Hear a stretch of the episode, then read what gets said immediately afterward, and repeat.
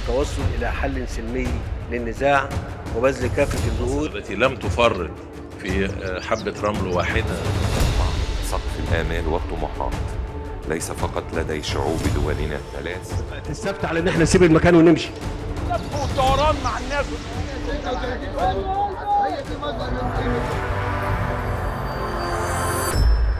تفنيد نتتبع نتحرى نفند. قانون الإيجارات القديمة سبب جدل كبير على مدى العقود الماضية في مصر وخلافات غير منتهية بين الملاك والمستأجرين ومطالبات كتيرة للحكومة بتغيير القانون وما زال الجدل مستمر حتى الآن. تغير المناخ وتأثيره على الإنتاجية الزراعية وأسعار المواد الغذائية هيخلينا نتكلم معاكم في حلقتنا النهاردة عن قطاع الزراعة في مصر والعاملين فيه وكمان مساهمته في الناتج المحلي الإجمالي. ومن القطاع الزراعي ننتقل إلى الثروة الحيوانية في مصر ونسبة الاكتفاء الذاتي منها وأسباب انخفاض أعداد رؤوس الماشية وده هيكون حديثنا كمان في حلقة اليوم. أنا محمد طلبة. وأنا حسام الوكيل وبودكاست تفنيد.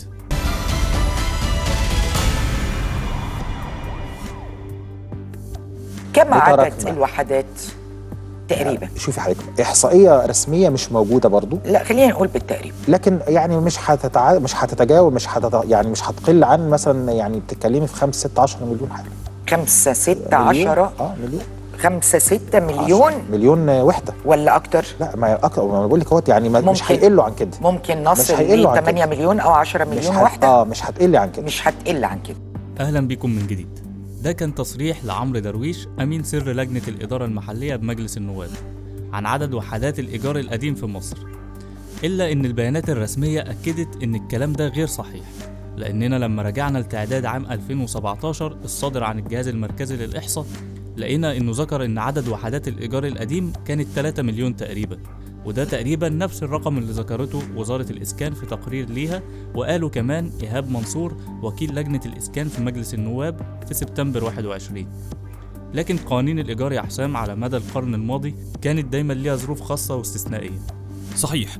قوانين الإيجار القديم كانت دايما متأثرة بظروف اقتصادية واجتماعية صعبة كانت بتمر بيها مصر. طول القرن الماضي سواء كان قبل ثورة يوليو أو حتى بعدها. لذلك كل التعديلات على القانون ده واللي تم تعديله حوالي عشر مرات منذ إصداره في القرن الماضي كانت بتتسم بظلم مالك العقار لسببين. أولا تقييد قيمة الإيجار بقيمة مالية منخفضة وكذلك عدم إنصافه في حقه في استرداد منزله حال انتهاء مدة التعاقد واللي بطبيعة الحال كانت مدة طويلة تصل ل 10 سنوات وأحيانا 50 سنة وبيسمح القانون بمدها مجددا بشكل تلقائي. الحكومة خلال الفترة اللي فاتت اتحركت في الموضوع بشكل موسع عن قبل كده وكان آخرهم اجتماع عقده رئيس مجلس الوزراء مع الجهات والمسؤولين أصحاب الشأن لمتابعة ملف الإيجارات القديمة. بهدف الوصول لصيغة تعيد التوازن بين المالك والمستأجر. وخلال الاجتماع كلف رئيس الوزراء بتشكيل لجنة مشتركة من الحكومة والبرلمان بهدف العمل على صياغة مشروع قانون. يتم طرحه أولا على الرأي العام بهدف إجراء حوار مجتمعي بشأنه وده قبل إقراره من البرلمان. مع مراعاة الشرائح الاجتماعية الأكثر احتياجا في هذا القانون بحيث تتم إتاحة فترة انتقالية لتوفير الأوضاع ودراسة المعايير الجديدة اللي هيحدد على أساسها إعادة التوازن. وفي 21 فبراير سنة 22 وافق مجلس النواب المصري على مشروع قانون مقدم من الحكومة بشأن بعض الإجراءات ومواعيد إخلاء الأماكن المؤجرة للأشخاص الاعتبارية لغير الغرض السكني في ضوء الآثار والتداعيات الاقتصادية لفيروس كورونا المستجد. وفي الجلسة دي تم الموافقة على تحديد مدة خمس سنوات من تاريخ العمل بالقانون لإخلاء هذه الأماكن المؤجرة. ونص القانون رقم 10 لسنة 22 على أنه اعتبارا من تاريخ العمل بهذا القانون تكون القيمة الإيجارية القانونية للأماكن المؤجرة الخاضعة لأحكامه خمس أمثال القيمة القانونية السارية وبتزداد سنويا بصفة دورية بنسبة 15%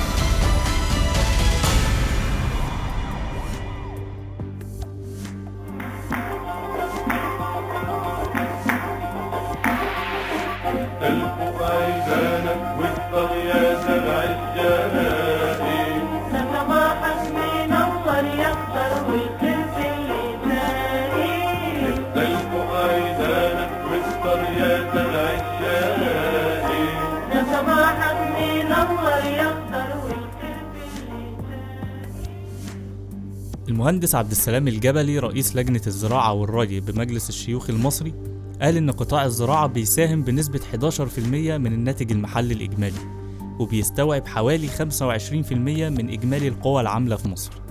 وده خلال حواره لموقع صدى البلد. التصريح ده ما كانش أول تصريح لمسؤول مصري يقول نفس الأرقام تقريبا إلا إن البحث في البيانات الرسمية أكد إن الكلام ده غير دقيق.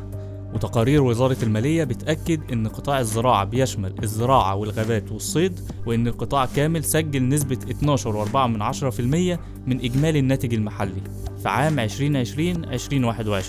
وبالنسبة لعدد العاملين في قطاع الزراعة الإحصائيات الرسمية بتقول إن إجمالي العاملين في الزراعة وصيد الأسماك على بعض سنة 21 بلغوا 5 ملايين و232 ألف مشتغل يعني بنسبة 19.2% من إجمالي المشتغلين مش 25% زي ما المهندس عبد السلام قال. المعلومات دي عرفناها من النشرة السنوية المجمعة لنتائج بحث القوى العاملة الصادرة عن الجهاز المركزي للتعبئة العامة والإحصاء.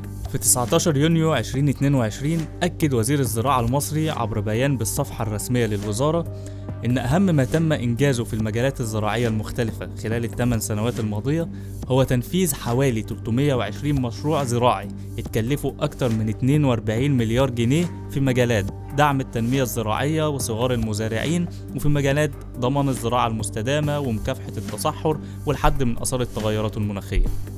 وكمان التوسع في توفير التقاوي المعتمدة للمحاصيل الاستراتيجية وإعداد ونشر الخريطة الصنفية التي تناسب ظروف مناطق الزراعة من ناحية طبيعة التربة والظروف المناخية والاحتياجات المائية وزيادة نسبة التغطية من التقاوي وغيرها طبعا من الإجراءات والإنجازات اللي ذكرها البيان.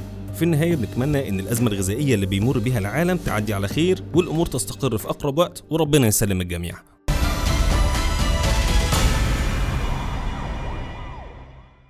فريق عملنا رصد خلال الفترة اللي فاتت تصريحات كتير من الحكومة حول الاكتفاء الذاتي من اللحوم الحمراء. وكان فيها أخطاء أو محاولات متعمدة لإظهار تحسن في وضع الاكتفاء الذاتي على غير الحقيقة. وده خلانا نقرر إننا نشتغل على تحقيق معمق حول حقيقة الاكتفاء الذاتي من اللحوم الحمراء وتطور نصيب الفرد منها سنويا. بدأنا التحقيق بتاعنا بإننا بدأنا نبحث عن حجم الثروة الحيوانية في مصر. ودي كانت أول مفاجأة لأن اكتشفنا إن في تراجع كبير جدا في عدد رؤوس الماشية اللي بتمتلكها مصر. يعني نقدر نقول باختصار إن سنة 2012 كان عدد رؤوس الماشية أقل قليلا من 19 مليون رأس في مصر. لكن سنة 2020 وصلنا ل 6.5 مليون رأس فقط وده كان طرف الخيط اللي كشف لنا تفاصيل كتير عن أسباب تدهور الثروة الحيوانية في مصر. الأزمة في مصر بدأت عن طريق الخطأ وكانت أحد الأضرار غير المباشرة لقرار تحرير سعر صرف الجنيه في آخر عام 2016 وده تسبب في ارتفاع أسعار الأعلاف بشكل مبالغ فيه لأن مصر بتعتمد على استيراد الأعلاف بنسبة 90% من احتياجاتها.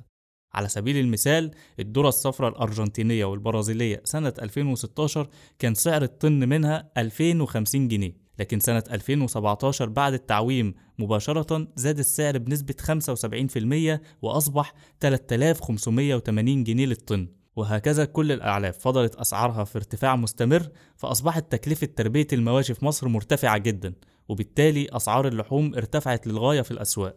وعلى الرغم من إن الغلاء أصاب كل السلع تقريبا لكن القوات المسلحة بدأت تظهر على خط الأزمة في قضية اللحوم وبعض السلع الغذائية الأخرى. بدأت حملة إعلامية كبرى أن القوات المسلحة بدأت التوسع في عدد منافذ البيع الخاصة بها في المحافظات المختلفة وبتقدم اللحوم بأسعار أرخص كتير من الموجودة في السوق. ظلت القوات المسلحة تضاعف عدد المنافذ الخاصة بها لمنافسة التجار في بيع اللحوم وتقديمها بأسعار مغرية. على سبيل المثال سنة 2014 كان عدد منافذ البيع الخاصة بالقوات المسلحة 314 منفذ فقط على مستوى الجمهورية. لكن في 2017 اللي شهدت منافسة شرسة مع التجار بلغ عدد منافذ القوات المسلحة 890 منفذ يعني بزيادة أكتر من 100% والنهاردة في 2022 بلغ عدد المنافذ 1502 منفذ يعني تضاعفت عدد المنافذ الخاصة بالقوات المسلحة حوالي خمس مرات عشان تبقى أكبر سلسلة بيع سلع غذائية على مستوى مصر. المشكلة هنا مش في توفير القوات المسلحة للحوم بأسعار أرخص دعما للجمهور.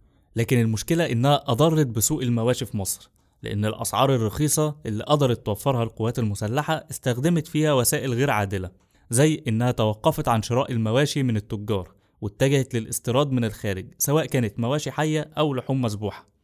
واستفادت من وضع القوات المسلحة القانوني اللي بيخليهم ما يدفعوش جمارك ولا ضرايب ولا أجور للعمالة لأنهم بيعتمدوا على تشغيل المجندين وكذلك مفيش تكلفة نقل لأنهم بيعتمدوا على سيارات القوات المسلحة. باختصار القوات المسلحة دخلت على خط الأزمة واستخدمت وسائل منافسة غير عادلة مع التجار وده أدى لعزوف الناس عن الشراء من تجار اللحوم وعمل حالة من الكساد في تجارة المواشي. هنا بقى اضطر مربين المواشي إنهم يذبحوا أعداد كبيرة من مواشيهم سنة 2017 و2018 ويبيعوها لحوم حمراء لتفادي الخسائر وكتير منهم توجه لأنشطة أخرى غير تربية المواشي. لذلك نقدر نقول إن سنة 2017 كانت هي البداية الحقيقية لانهيار الثروة الحيوانية في مصر. لأن الاحصائيات بتقول إن سنة 2017 كانت مصر تمتلك أكثر من 17 مليون رأس ماشي. لكن بعد سنتين اتنين من المنافسة الشرسة من القوات المسلحة ضد المربين والتجار أصبح عدد المواشي في مصر سنة 2019 حوالي 7 مليون رأس و300 ألف فقط. الحكومة لما أدركت الأزمة اللي تسببت فيها بسبب قراراتها غير المدروسة ودخول القوات المسلحة على خط المنافسة مع التجار قررت في 2019 إنها تعلن عن مشروع اسمه مشروع البتيلو. وده عشان تشجع المربين على العودة لتربية المواشي من جديد. لكن حتى الآن المشروع لم ينجح في جذب مربي الماشية من جديد لأن الأسباب الرئيسية لتدمير المهنة ما انتهتش سواء من غلاء أسعار الأعلاف واللي زادت بسبب الحرب الروسية الأوكرانية أو منافسة الجيش للتجار. وبكده نكون وصلنا لآخر محطتنا من بودكاست تفنيد. نتمنى لكم بداية أسبوع سعيدة وبعيدة عن أي مشاكل أو تضليل. كنت معاكم أنا محمد طلب. وأنا حسام الوكيل وبودكاست تفنيد.